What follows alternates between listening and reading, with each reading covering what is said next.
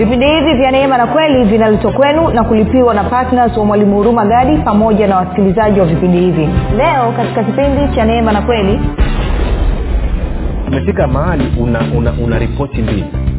Una ripoti ya kwanza ni ya daktari. Inasema kwamba kwa sababu ya ugonjwa wa abc ulionao una miezi mitatu ya ya kuishi. Na ripoti ya mungu inasema hautakufa bali utaishi kwa sababu yesu alichukua magonjwa yako na madhaifu yako. Hmm. kwa hiyo unakubaliana na ripoti hii. Unafanya maamuzi kwa ripoti hivi ripoti ya daktari ama ripoti ya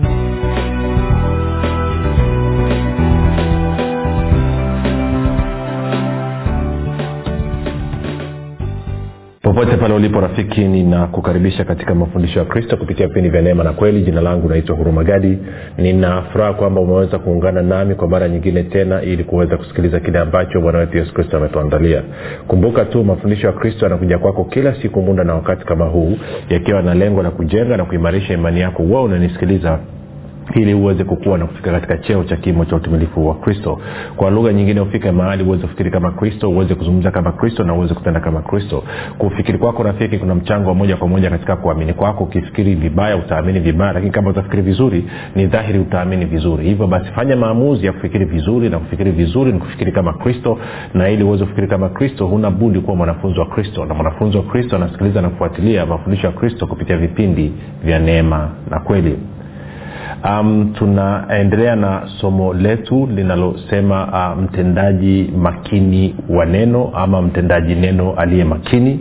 Na tumekuwa tukiangalia mambo kadha wa kadha na leo nataka tusogeze tena tupige hatua ili tunapofika mwisho wa mfululizo wa somo hili uwe ujuzi wako kwa kufanyia kazi neno na kusababisha neno litende kazi kwa niaba yako na kukupa matokeo yale ambayo mungu alikusudia na wewe mwenyewe unayataka iwe ni kazi rahisi kabisa lakini kumbushe tu kwamba mafundisho haya pia yanapatikana katika youtube katika google podcast apple podcast na spotify kwa jina la mwalimu ruma gari kufika pale subscribe. Lakini pia utakapoangalia ama kusikiliza usisahau kulike pamoja na kushare. Na kama ungependa kupata mafundisho haya kwa njia ya, ya, ya telegram kwa wale wasiojua telegram inafanya kazi kama whatsapp basi kuna grupu linaitwa mwanafunzi wa kristo. Unaweza ukatuma ujumbe mfupi tu ukasema niunge nawe utaunganishwa. Namba ni 789 5242 nawe utaunganishwa. Baada ya kusema hayo basi ni mshukuru mungu kwa ajili ya kwako wewe ambao umekuwa ukisikiliza ukifuatilia na kuhamasisha wengine waweze kusikiliza mafundisho ya kristo. Hakika umethibitisha kwamba wewe ni mwanafunzi wa kristo. Mwanafunzi wa kristo ni nani? Ni mtu yeyote anayekubaliana na kusaidia kusambaza mafundisho ya kristo. Pia nimshukuru mungu kwa ajili yako wewe ambao umekuwa ukifanya maombi kwa ajili ya wasikilizaji wa vipindi vya neema na kweli kwa ajili ya kwangu mimi pamoja na timu yangu. Tunasema asante sana kwa maombi yako. Na mwisho nimshukuru mungu kwa ajili yako wewe ambao umefanya maamuzi ya kuwa patna wa vipindi vya neema na kweli na kwamba kila mwezi unasapoti injili na kuhakikisha kwamba injili inafikia watu wengi zaidi kwa njia ya redio. Hakika unathibitisha kwa vitendo kwamba wewe ni mbarikiwa wa bwana kwamba wewe umeelewa kwamba wewe umekuwa tajiri kwa sababu ya umaskini wa kristo na kwa sababu hiyo umezidi sana katika kila kazi njema kwa sababu neema ya mungu iko juu ya maisha yako. Kwao niseme ongera sana. Kama unasikiliza kwa mara ya kwanza karibu sana. Mafundisho ya kristo yako tofauti na mafundisho uliyosikia ukisikia kitu kiko tofauti kidogo na kufikiri na kuamini kwako usikasirike. Nipe fursa nawe naamini utaelewa na kufurahia. Baada ya kusema hayo basi tuende kwenye waraka wa kwanza wa yohana mlango wa kwanza mstari ule wa tano mstari ule wa, mpaka mstari ule wa saba anasema na hii ndiyo habari tulioisikia kwake yaani kusikia kutoka kwa kristo na kuihubiri kwenu ya kwamba mungu ni nuru wala giza lolote hamna ndani yake. Tukisema ya kwamba twashirikiana naye tena tukienenda gizani twasema uongo wala hatuifanyi iliyo kweli. Tukikuwa na stiza vipindi vilivyopita hilo neno wala hatuifanyi iliyo kweli. Hajasema wala hatusemi iliyo kweli. Anasema wala hatufanyi iliyo kweli.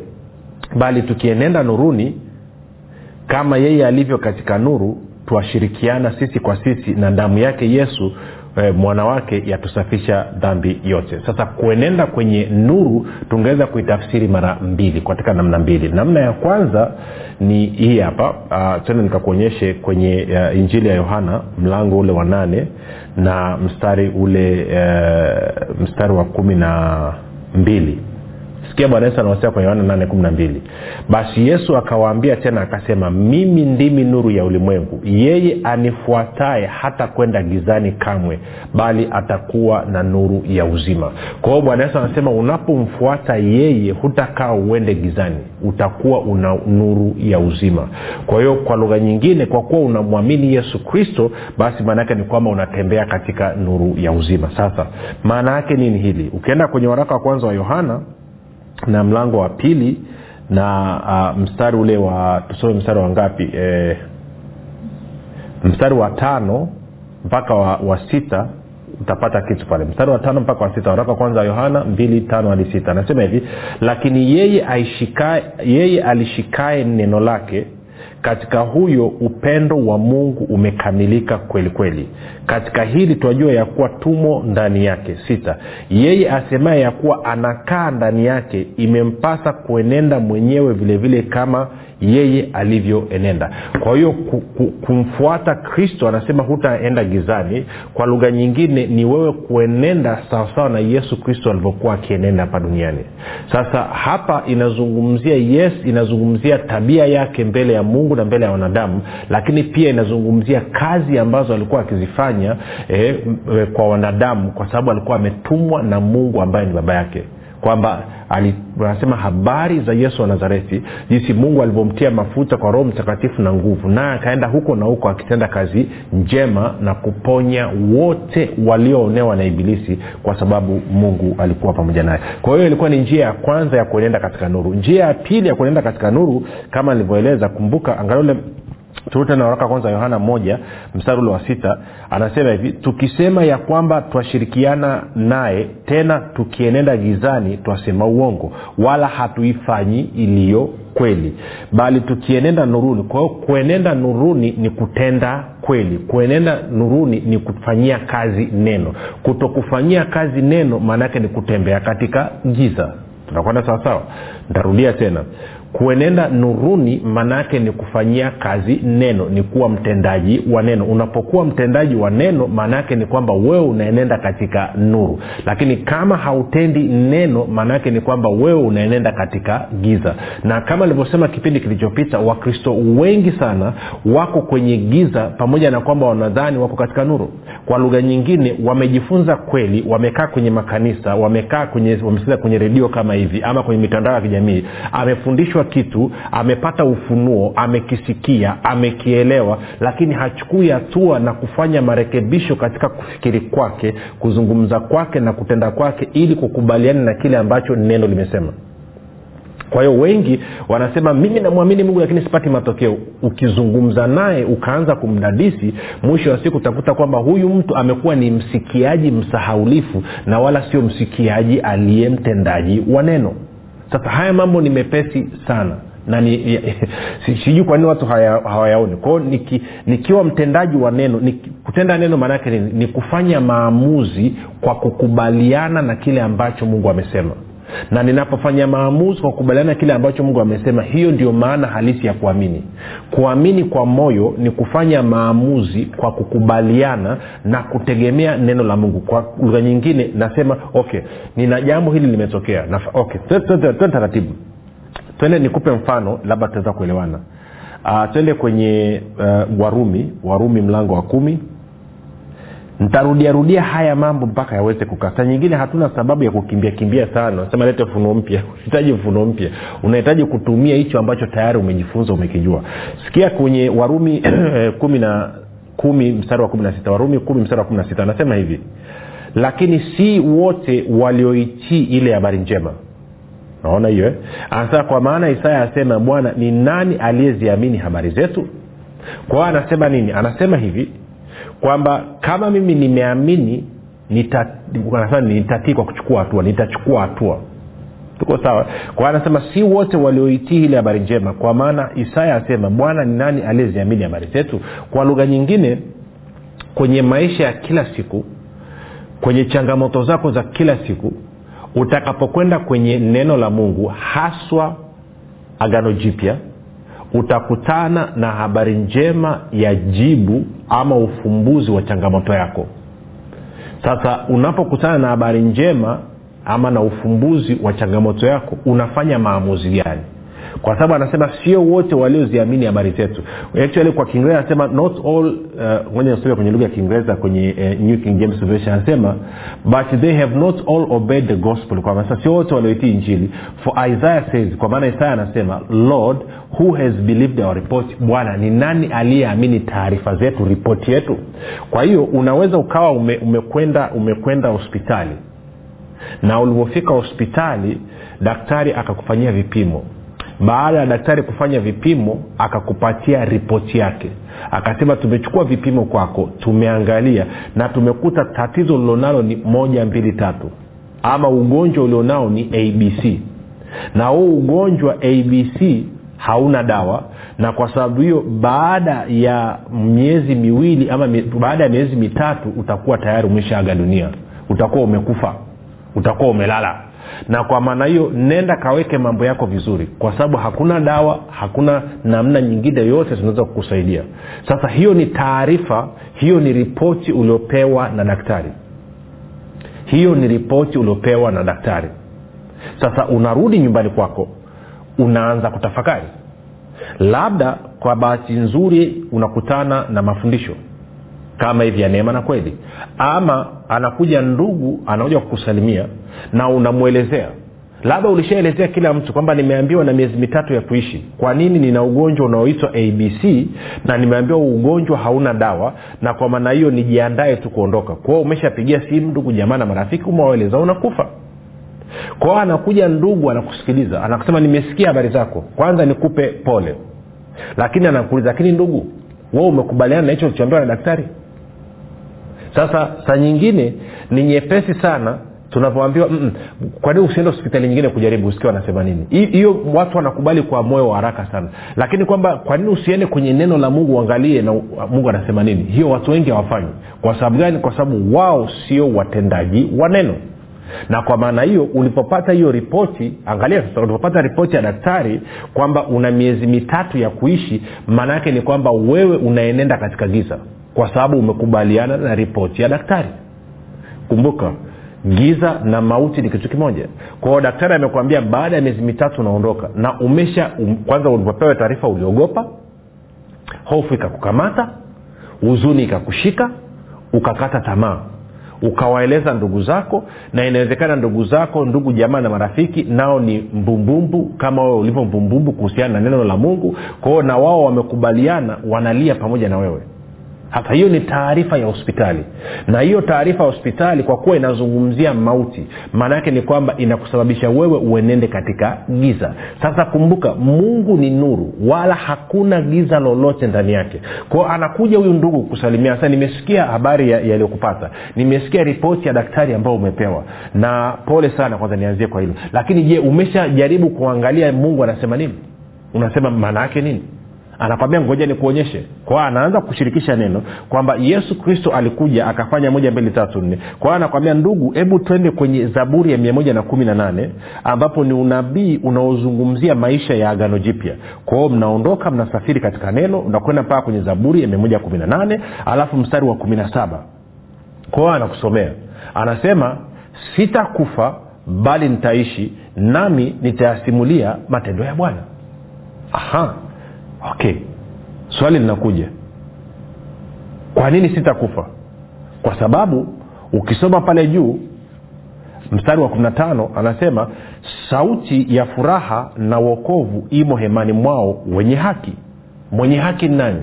Mwenye haki ni mtu yeyote aliyezaliwa mara ya pili mwenye haki ni mtu yeyote ambaye amempokea yesu kristo kuwa bwana na mwokozi wa maisha yake. Kwa hiyo hii inakuzungumzia wewe. Kwa anasema sauti ya furaha na uokovu imo hemani mwao wenye haki.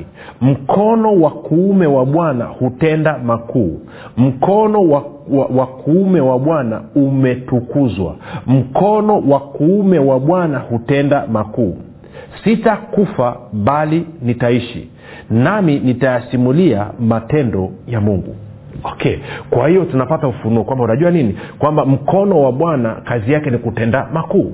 Na kwa kuwa mimi ni mwenye haki mkono wa bwana umekuja ili uniletee uokovu na habari ya furaha kuu. Habari ya furaha kuu na uokovu yangu inasema, inasema nini? Inasema kwamba sitakufa bali nitaishi.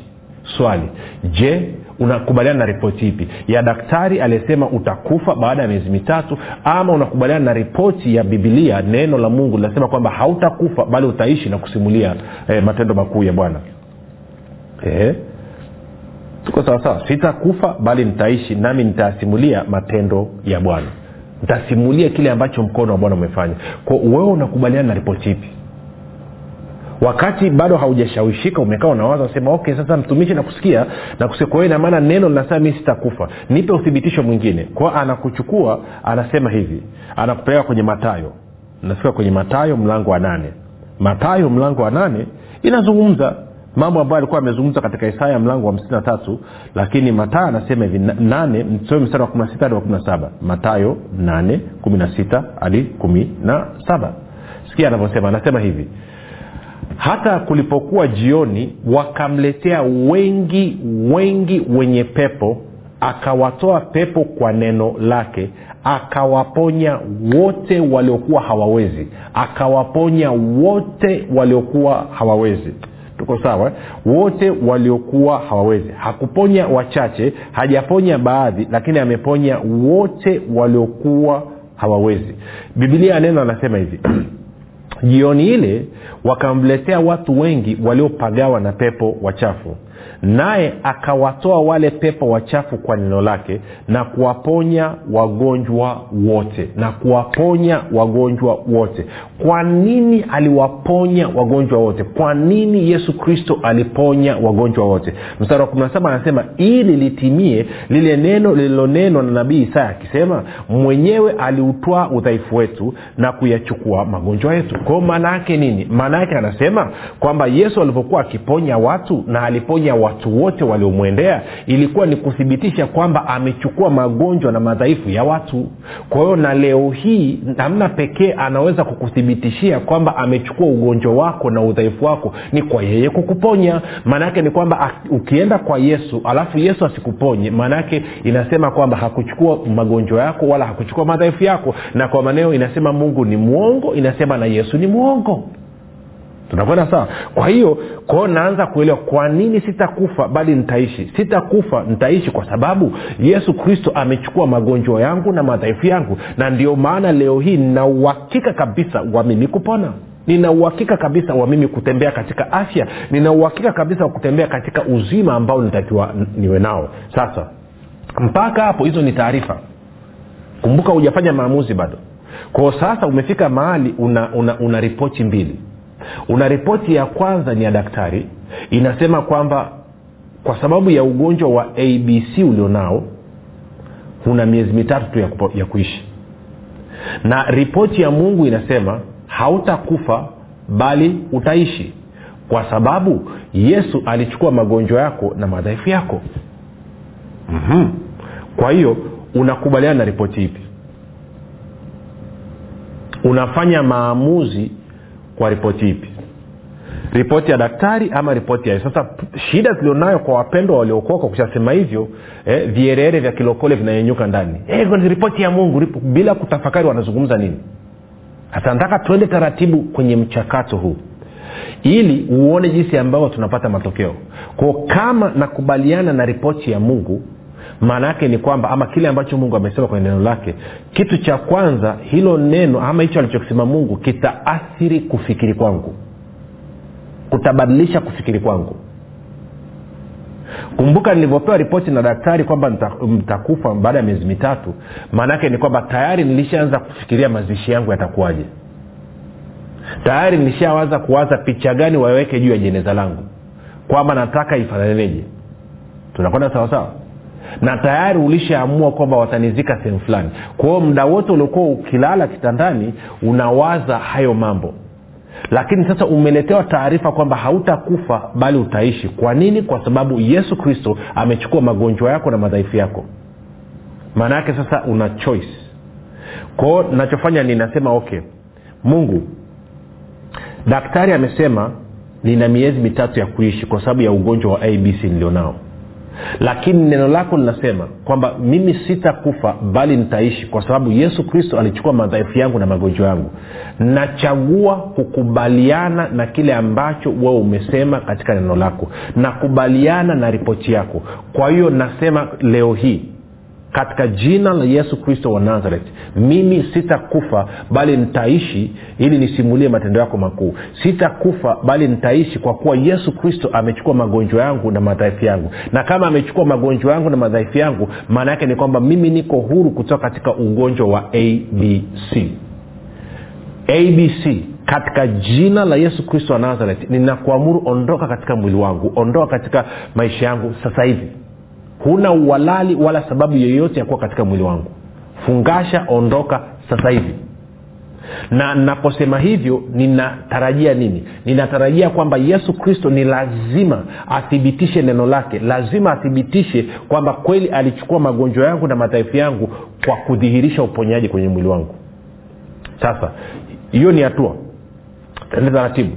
Kwao kufikiri kwangu kumebadilika na nimechukua hatua. Lakini sikiliza mwanzo nilipokuwa nikipiga picha za namna nitaka, mahali nitakapozikwa na aina ya jeneza na watoto wangu itakuwaje na nani achukue nini nabadilisha. Naanza kutengeneza picha mpya ndani ya akili yangu.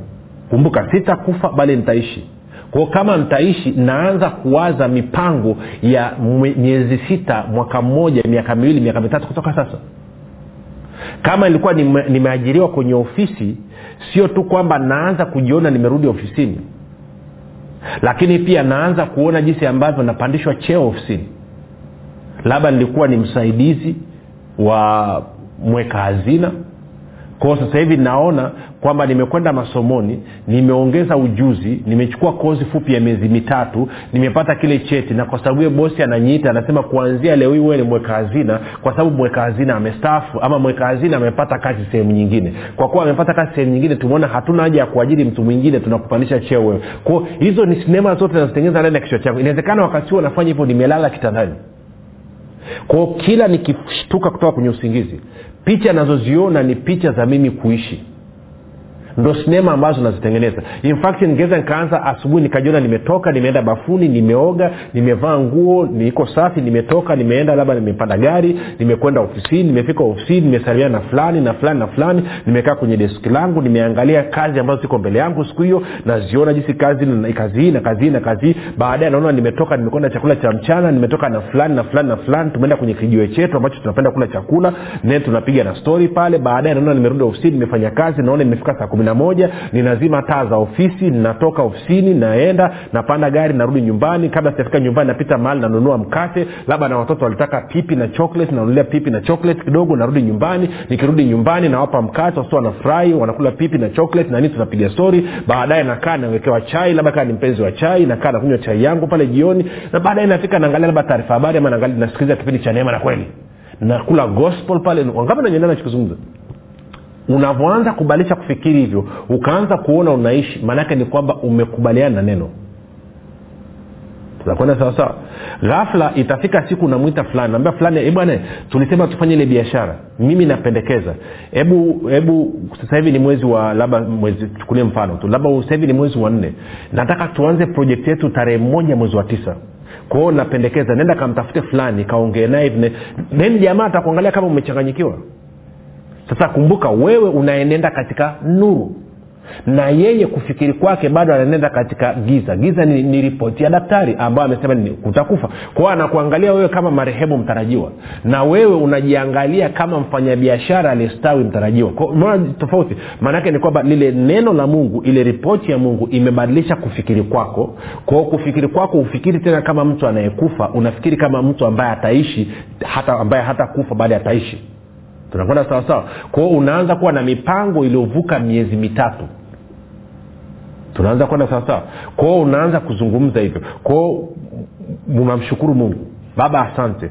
Kwa maana sitakufa bali nitaishi kwa kupigwa kwa yesu kristo mii nilipona asante kwa maana yesu alichukua madhaifu yangu na magonjwa yangu na kwa sababu mimi niko huru kutoka katika abc abc katika jina la yesu kristo wa nazareth huna sababu yoyote una uhalali wote katika mwili wangu. Unaondoka na unaondoka sasa hivi. Kwa hiyo hayo ndo anakuwa maombi yako ndo anakuwa matamko yako kila siku. Mpaka wakati gani? Mpaka wakati ambapo uponyaji wako utadhihirika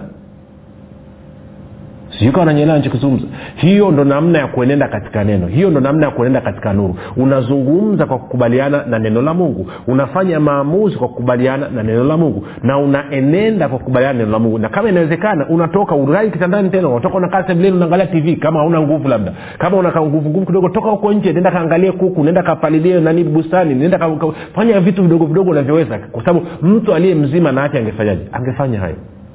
Sasa inawezekana unanisikiliza na una changamoto ya afya.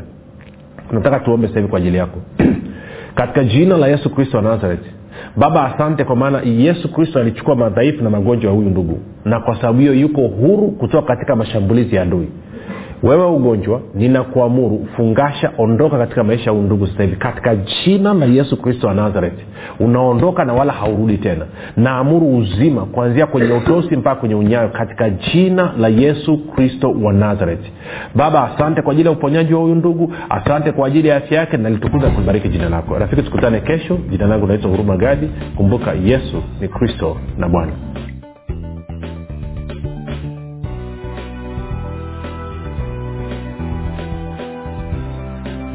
kama unatafakari kuwa patna mwalimu huruma gadi na kumuunga mkono kwa kusapoti vipindi hivi vya neema na kweli piga simu namba 7645242 au 6735242 au 7895242 nitarudia. 7645242 au 6735242 au 7895242 mapato yote yatatumika kulipia gharama za maandalizi na urushwaji wa vipindi vya neema na kweli kupitia redio na televishen